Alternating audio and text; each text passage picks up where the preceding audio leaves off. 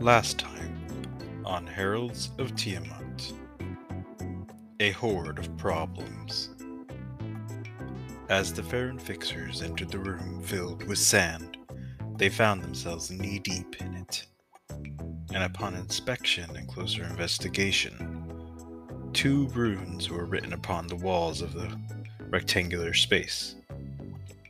Ignis discovered that they were runes of fire and runes of ice determining that the ice rune would be most advantageous for them, but knowing that there was a trick to the trap. However, before they could discover more, Bex, exploring the room further, found a small alcove.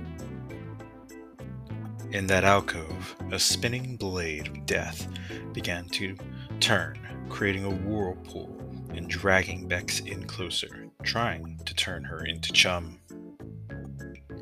Bex escapes with a teleportation, and as the sand begins to get pulled into the vortex, two octopuses arrive. They seem to have been buried and camouflaged in the sand. And with their arrival came conflict.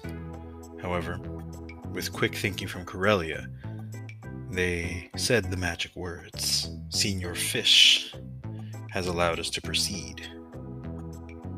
The octopuses seemed scandalized by this, but put down their tentacles and allowed the Faerun Fixers to continue trying to solve the problem of the room itself. Upon closer examination, it seemed that trying to finish one of the two runes was the way to escape or turn off said blades of death. Quick thinking from Corellia realized that the ink jar of imagination would be able to provide the shape and contours they needed to fill and finish the rune. Upon filling it and finishing it, the room became cold, frigid, like slush, causing the party to feel exhausted and cold. As those tried to move, they realized it was even harder to move through this space than it was before. That difficulty caused them to have to hurry because they knew that the blades were only going to stay slowed and stopped for so long. Making it to the next room and a deft lock picking from Corellia, they gathered the materials and magical items from the magical ice chest and then were teleported out just in time by Motsu before the blade started up again. Feeling glad that they've finished that room, they head back to the main chamber, knowing that they have to somehow befriend the sand. Not knowing what this means, they try to create a dialogue, but it falls flat as the sand itself seems to be quite sassy and capricious at best. However, Corellia comes to an insightful moment, realizing that the sand acts like a child, and children don't like being told what to do.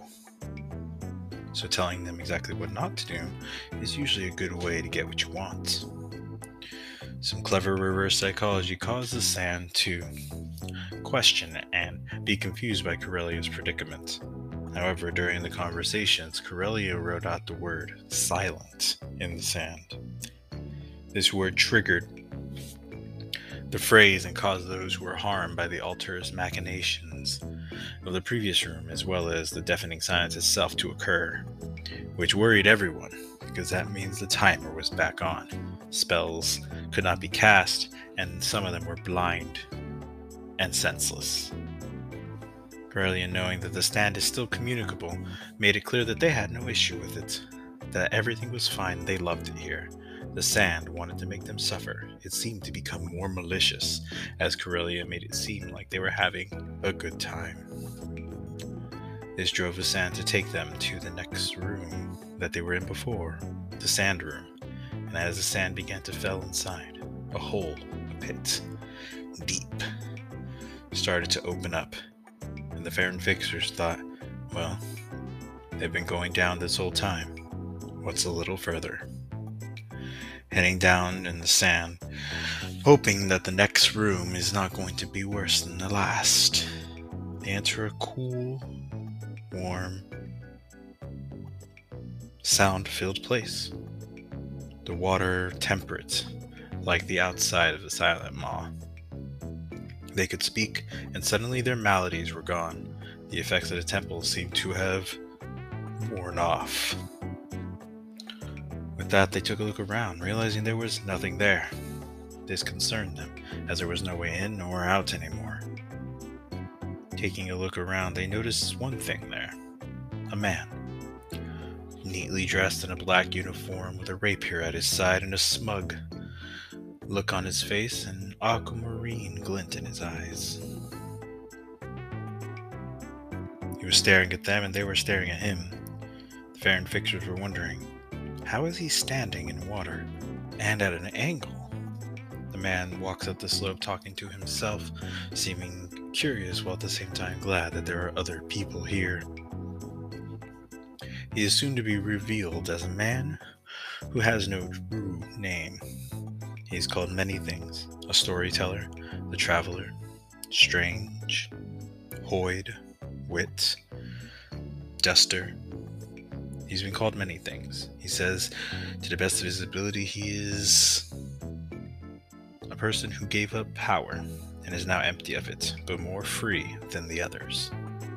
His cryptic description of himself, as well as his reason for being here, perplexed the Faerun but he wasn't hostile and seemed to be communicable. Talking with this strange character, the Faerun began to try to explore the area, and he explained the situation. There's a lot going on here. And that if you wanted to escape or get some support, that he was willing to do it. But they would have to answer a question for him. And he would tell them in the form of a story. This triggered something in Shion's mind, an insightful moment of history, realizing that this man here has been altering the temple. The horrible conclusion came to the fact that this temple is likely not exactly how Shale intended it. The strange talking fish, the lengthy written story on the altar. These things seem to have been changed for his amusement, and, well, there's no telling if the Faerun fixers seem amused by it. The understanding moving forward was that the character of a man could help them escape by telling them a story. So as they took a long rest, he began to tell them. He made it clear that they had each a chance to answer the question, and that if enough of them answered quickly and precisely the correct answer, he would help them out more. However, if none of them answered correctly, he would not help them at all. And so the story began. It was a story about what people value in others acumen, innovation, intellect, novelty, originality. There was many things explained in the story. Beautiful sand being done in different colors and shapes and people, the character, the storyteller, mesmerized the Faerun fixers with the bout of information, and the question was posed again and again What do people value in others? Faerun fixers threw around many things relations. The value of others is from the value they value in themselves. Change was brought up. There was many thoughts, but after a few wrong ones, they finally came to a conclusion. Motsu and Shion realized that there was a theme. This man is trying to stay within the lines of something, the confines, an educated explanation. What is something that they've been worried about this whole time? Something that they valued, and they valued in each other and in others. It was timeliness. Timeliness was the answer. They had to get out of here as quickly as possible. They didn't want to turn into fish. They didn't want to run out of air. They had to keep moving and had to arrive just in time. Or be forgotten, be lost, perish. With the storyteller's story answered, he gave them two hints. One, that the place they see before you, the nothing, must be destroyed. And two, that the gold they receive here and the money and, and trinkets they get must be scrubbed by their Lord's Alliance. If not, they are going to run into some trouble down the road, whatever that means. With that, he began to fade, as characteristic of the other figures in this temple. Was he just part of the test? Shale's illusion? Or was he some otherworldly being, as he seemed to respond to Ignis's augury during the questioning? We'll see if they meet him again, somewhere down the road. But with that past them, they took their long rest and began searching the room, realizing that a dispel magic would work just great on destroying this space. Crushing it down and destroying it, the room grows cold, and the room is filled with destroyed ships and beautiful filigrees and gold and money and jewels and items. Faerun fixers are excited and they run around, searching for the tooth that Forlorn lost, including stuffing their pockets with gold. However, it seems that they really are not alone at the bottom of this water temple in the Horde as golems of greed and swarm and mimics and drakes rise from the riches, attacking them in ferocity. We'll see what happens next time on Heralds of Tiamat Looting and Faith.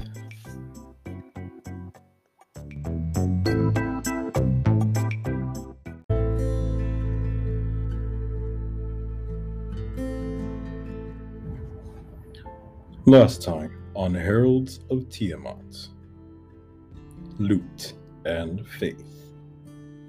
The Faerun Fixers are embroiled in a combat. The hordes of golems and swarms of coins, and the Mimic Horde, giving them lots of trouble. This lizard like drake made of gems and gold, hitting them with magical lightning blasts, acid, and a myriad of other strange effects. Mages in up close quarters getting hit for even casting spells and trying to escape without teleportation seems to be less fruitful. The battle rages on, the Faerun Fixers manage to get their acts together, turning people into animals and boosting some of their healths as well as switching some key party members from certain locations, they manage to fend off the golem horde that is defending this temple's money. And as they do, the final coins fall and the creature is dead. They lie successful in the cold waters of the Silent Water Temple. They look around and realize there's a lot here.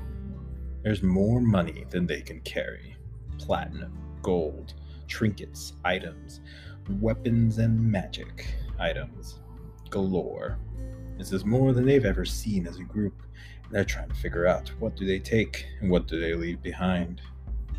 Emptying out their bags and figuring out how much they can carry, they take roughly over 150,000 gold worth of items and money. They also take 32 magic items. Not knowing necessarily what they are and not wanting to spend more time here worrying about wits, strange foreboding, they begin their search for the item that they came here for the tooth, or the strange object that belongs to Forlorn searching around the gold piles, and as they were cleaning them out, they found a tunnel that leads deep down, down into a part of the silent water temple that the seemed separate. The place made more to hide than to really have as part of the bounty. Making it to the bottom and entering this beautiful cascade of what seemed to be illusioned magical fish and area, they find the object they are searching for, Forlorn's tooth. It seems to also be part of the only way out of the temple. Trying to figure out what to do with it, the Faerun fixers touch it on several occasions and see if any reaction occurs. They realize the tooth seems to be unmovable unless all of them are touching it. And when all of them do, taking a risk, they disappear. Dude shrinks into a marble and they appear outside, where the maw was, in front of the eye of the void. This doesn't solve too many problems because this area was also difficult to escape and sealed off from them. However, Bex is aware, and so is Motsu, that there is an Aboleth inside this Eye of the Void, this large sphere of strangely mixing colors. As the Aboleth makes itself known, it makes a deal with the Faerun Fixers. I will help you escape, but only if you take me with you. I want to be free of this place. The Faerun Fixers don't want to waste more time and realize that this Aboleth, while a creature of evil and ancient powers, is an enemy of an enemy, which can be used as a friend for now. They decide to release the Aboleth with them and travel out of the space. The Aboleth shrinks into a marble sized object and escapes with them as they are all teleported outside the temple. And exiting the water and realizing the drainage and that the maw itself slowly becoming stagnant, it seemed. The Faerun Fixers walk up the cliff's edge, trying to see if there's anything changed about in the area. Not noticing much, they start to walk towards the Endowed, the ship that they plan to fix with one part of their mission done, ready to take a long rest. And some of them do. Some of them start to fall asleep. One by one, the Faerun fixers begin to drop, all but Jax, who seems to be immune to magical sleep. He looks around, realizing what's going on just a moment too late. His darts begin to fly into his body, five of them. Doesn't get to defend himself, looking around, confused, strangely worried. His body starts to lock up. He fights off the poison as much as he can. But as he collapses onto the ground, the strange magical devices don't seem to be poisonous. They seem to be like a hold, and he just freezes up, his eyes staring blankly, watching as lizard folk come out of the woodwork Fearing that their bounty is going to be stolen from them, Jax rails against his bonds, trapped, but witnessing that they only take Motsu, and they take him away in a direction he cannot see further. And a few hours later, as the Faerun pictures begin to wake up, and they begin to wake each other up, they start they realize that their lizard friend has been taken. Motsu, awake and paralyzed upon the altar of the High Temple with a shaman who seems to be speaking in a draconic language about being the one, the grave oracle, and that we must take from him and give him more. And as this goes on, his confusion becomes terror. Motsu's eyes are being removed. The pain, the feeling surges through his body, and he passes out only to wake up to his friends, who have found him on top of the high temple, seemingly soaked from the weeping, with wrappings around his eyes. Concerned that his eyes have been removed, Corellia tries to do a medicine check and realizes they he has some eyes. Whether or not they're his eyes, well, that is yet to be determined. Upon more inspections, they decide to not stay in the High Temple, as the beauty there, the woman in charge of the temple, now free of it, has left to the woods, into the jungle, apparently trapped by the temple, only to tell people to go to it until someone actually succeeded. Upon this, the Faerun fixers finally head to the endowed, only to be hit with another obstacle a massive, six headed, hydra like dragon, seemingly perched and floating around the endowed. Terror fills the Faerun fixers. A battle so soon before they took a rest, they were worried that they might not be able to handle it. What's worse, and Jax makes it clear that that creature is carrying someone, someone dangerous, someone who must be stopped. The apostle of the great worm, Steins, is the apostle of Shale Abanoctran, and he is the mad creator. He apparently is on this island creating hydras, and this one is his latest creation. The Faerun Fixers realize that the Yuan Ti and the lizard folk here might be being used for his experiments, and that is a danger to them and their fellow races. What will happen next? We'll find out what happens next time on Heralds of Tiamat. Welcome to the jungle.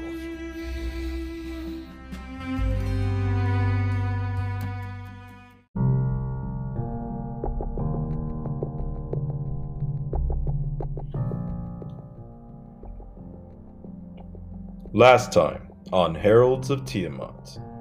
Welcome to the jungle.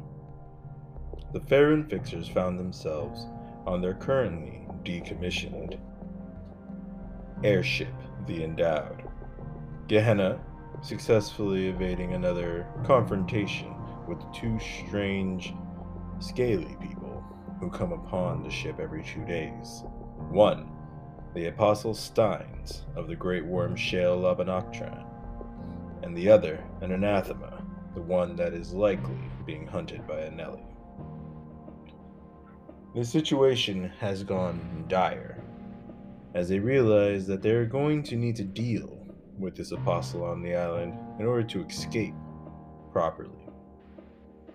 The creature has been making abominations using the lizard folk and Yuan Ti particularly Hydra abominations. These Hydra are said to be different than the others and come in many forms. They are engineered, so they are not your typical Hydra, as the mythical verses and things may state. No, with that knowledge, the Faerun Fixers venture into the jungle, hopefully to find these other Hydra walls, searching for the crystals that will fix their airship. There are three control crystals two of flight and one of movement. They need to seek these out in the temples that are supposedly deep in the jungle.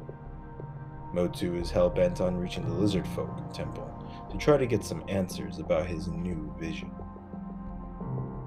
As they head into the jungle, a couple things begin to become clear. This is a strange place, and the plant life is not natural. As Vishtari attempts to speak with one of the plants, all she hears is screaming. And as Motsu and the rest of the party come upon a strange set of webbing that seems to stop every type of magical and physical force, or at least slow it down and absorb it, they decide to turn back and go around. But Motsu quickly realizes that that was the wrong choice. As they turn around, they realize they weren't where they were before.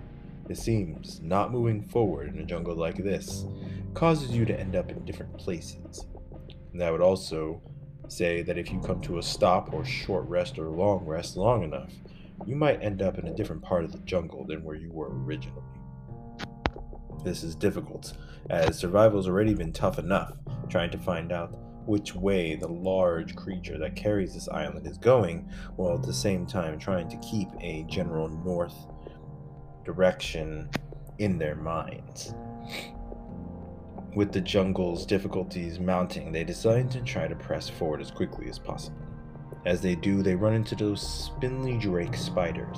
They are the creatures that created that strange web, and as they attempt to snare the Faerun fixtures as prey, they end up getting destroyed themselves. As they are killed and Vishtari attempts to take an arm with her and succeeds, the party heads on, hoping that their period of time in that combat wasn't long enough to initiate a moment of lostness. Upon heading deeper and deeper into the forest, hopefully heading towards the temple they can see in the distance, they see something else heads of long, sinuous, snake like forms rise above the tree line. It's a hydra, a huge one, a gargantuan one, of yellow scales and seemingly seven heads.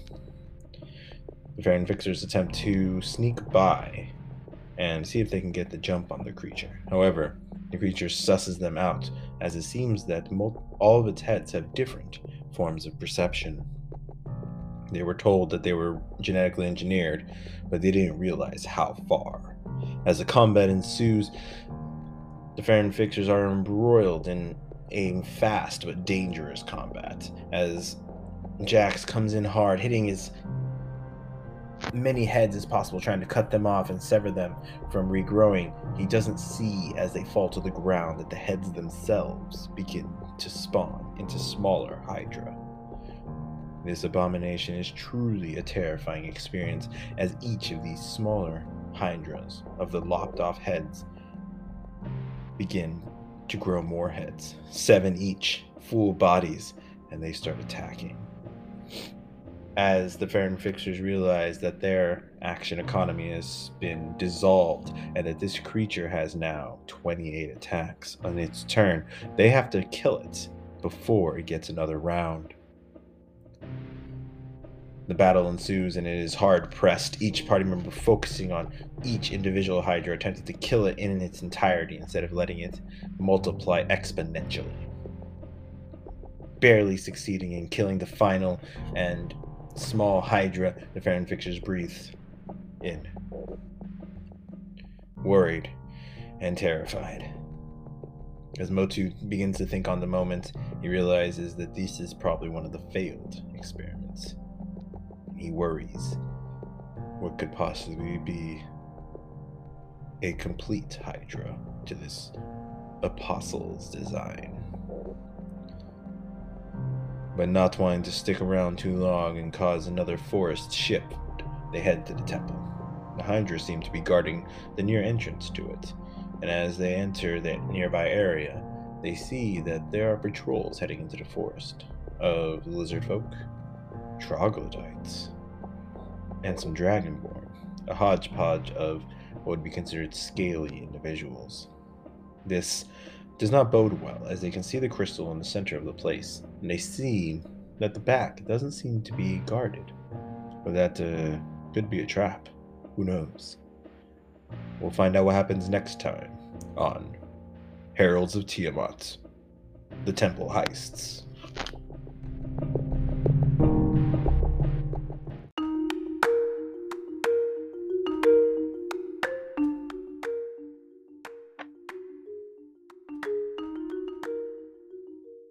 Last time on Heralds of Tiamat, Fate of the Tribe. The Faerun Fixers found themselves in a bit of dilemma.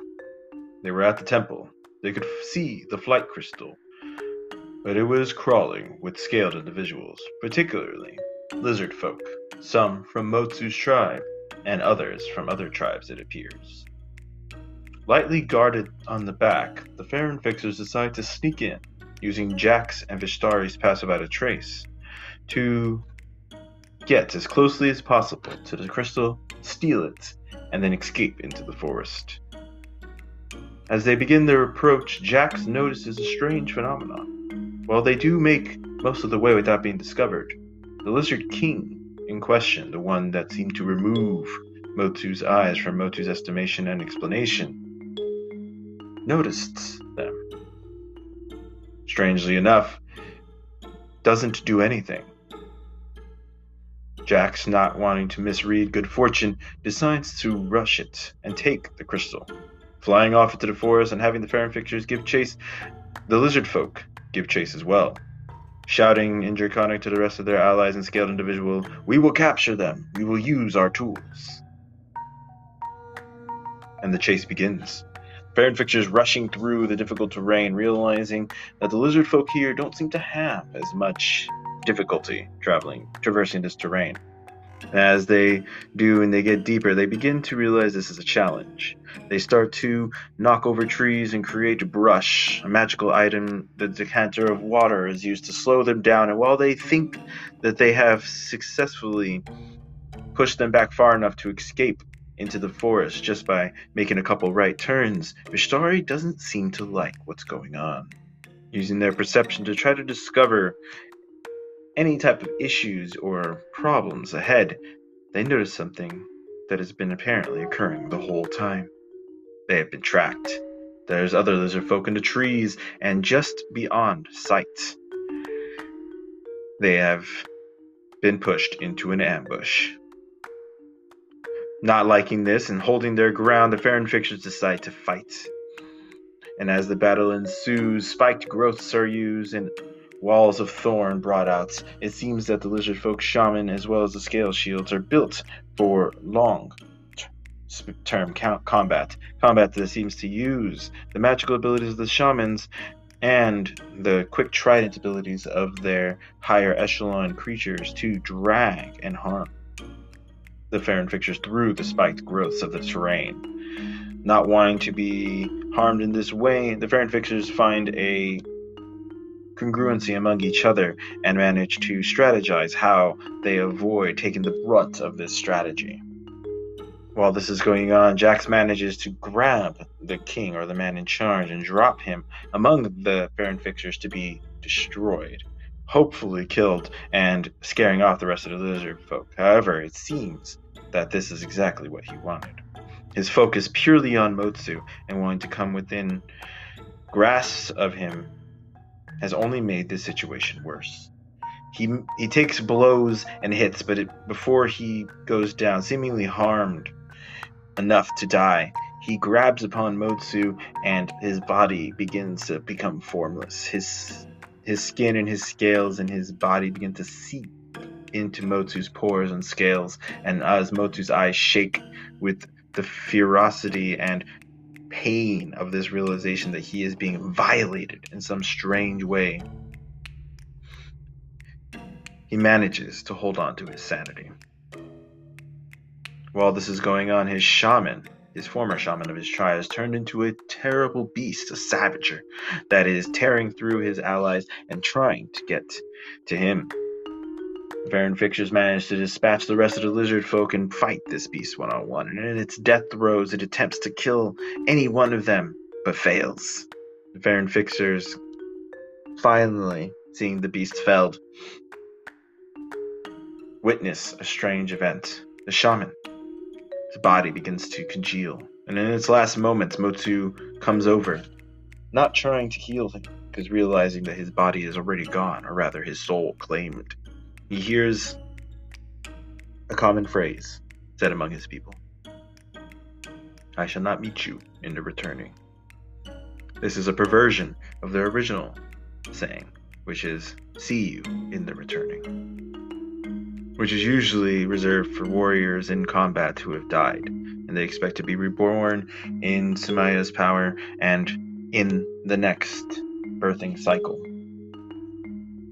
But it seems the shaman of Motsu's tribe will not be doing that, as it seems that his soul is claimed by the Abyss, by a creature that is not named by Motsu, a villain, a monster, a self proclaimed lizard folk emperor. Motsu, furious at this and not understanding what has happened, realizes that his tribe is gone and storms off to try to find safety. The rest of the Faerun fixers come come to a conclusion upon some light investigation that this was a terrible and unfortunate event. And while it seemed that the battle could not have concluded in any other way, it was clear that this is what the lizard folk wanted. They wanted to fight and die on their own terms, instead of being used in the way that forced their beliefs of survival to dictate. They engineered a situation where the Faerun fixers would have to kill them and they gave it their best. And they succeeded. Solemn and melancholy, Baron return to a safe location using Vishtari's tree stand ability to make a safe location for them, ready to be teleported and moved as it seems to be the situation at hand. Motsu, on his watch, realizes something. There's a strange tug, this feeling in his mind, and while he thinks his sanity is waning, he pauses and focuses on his eyes and feels and feels something. He focuses on his eyes and feels something. Tug. And as he does, he lets it he lets it go and he perceives differently. His eyes, his skin, his body, some suddenly becoming a tensor. A a vibrating form. He can see, but without sight. He feels that he can travel blind and feel around and know exactly where everything is. While the f- effect only seems to last an hour, Motsu has gained an ability. He worries that he'll have to pervert himself further in the name of his god in order to become more powerful, or powerful enough to stop the atrocities happening among his people. But until then, it is time to turn their heads to the other temples in the jungle. We'll find out what happens next time on Heralds of Tiamat, the Iron Mage Eater.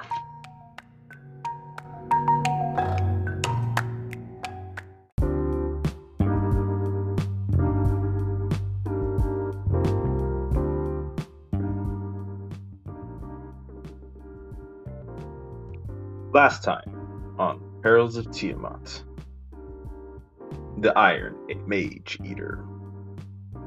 The Faerun Fixers were being teleported around, as they suspected being in one place too long seemed to move them anywhere in the forest. Whether or not the forest is moving them or they're being moved around the forest has yet to be determined, as it seems to only happen if you stay in the same place for a little bit over an hour.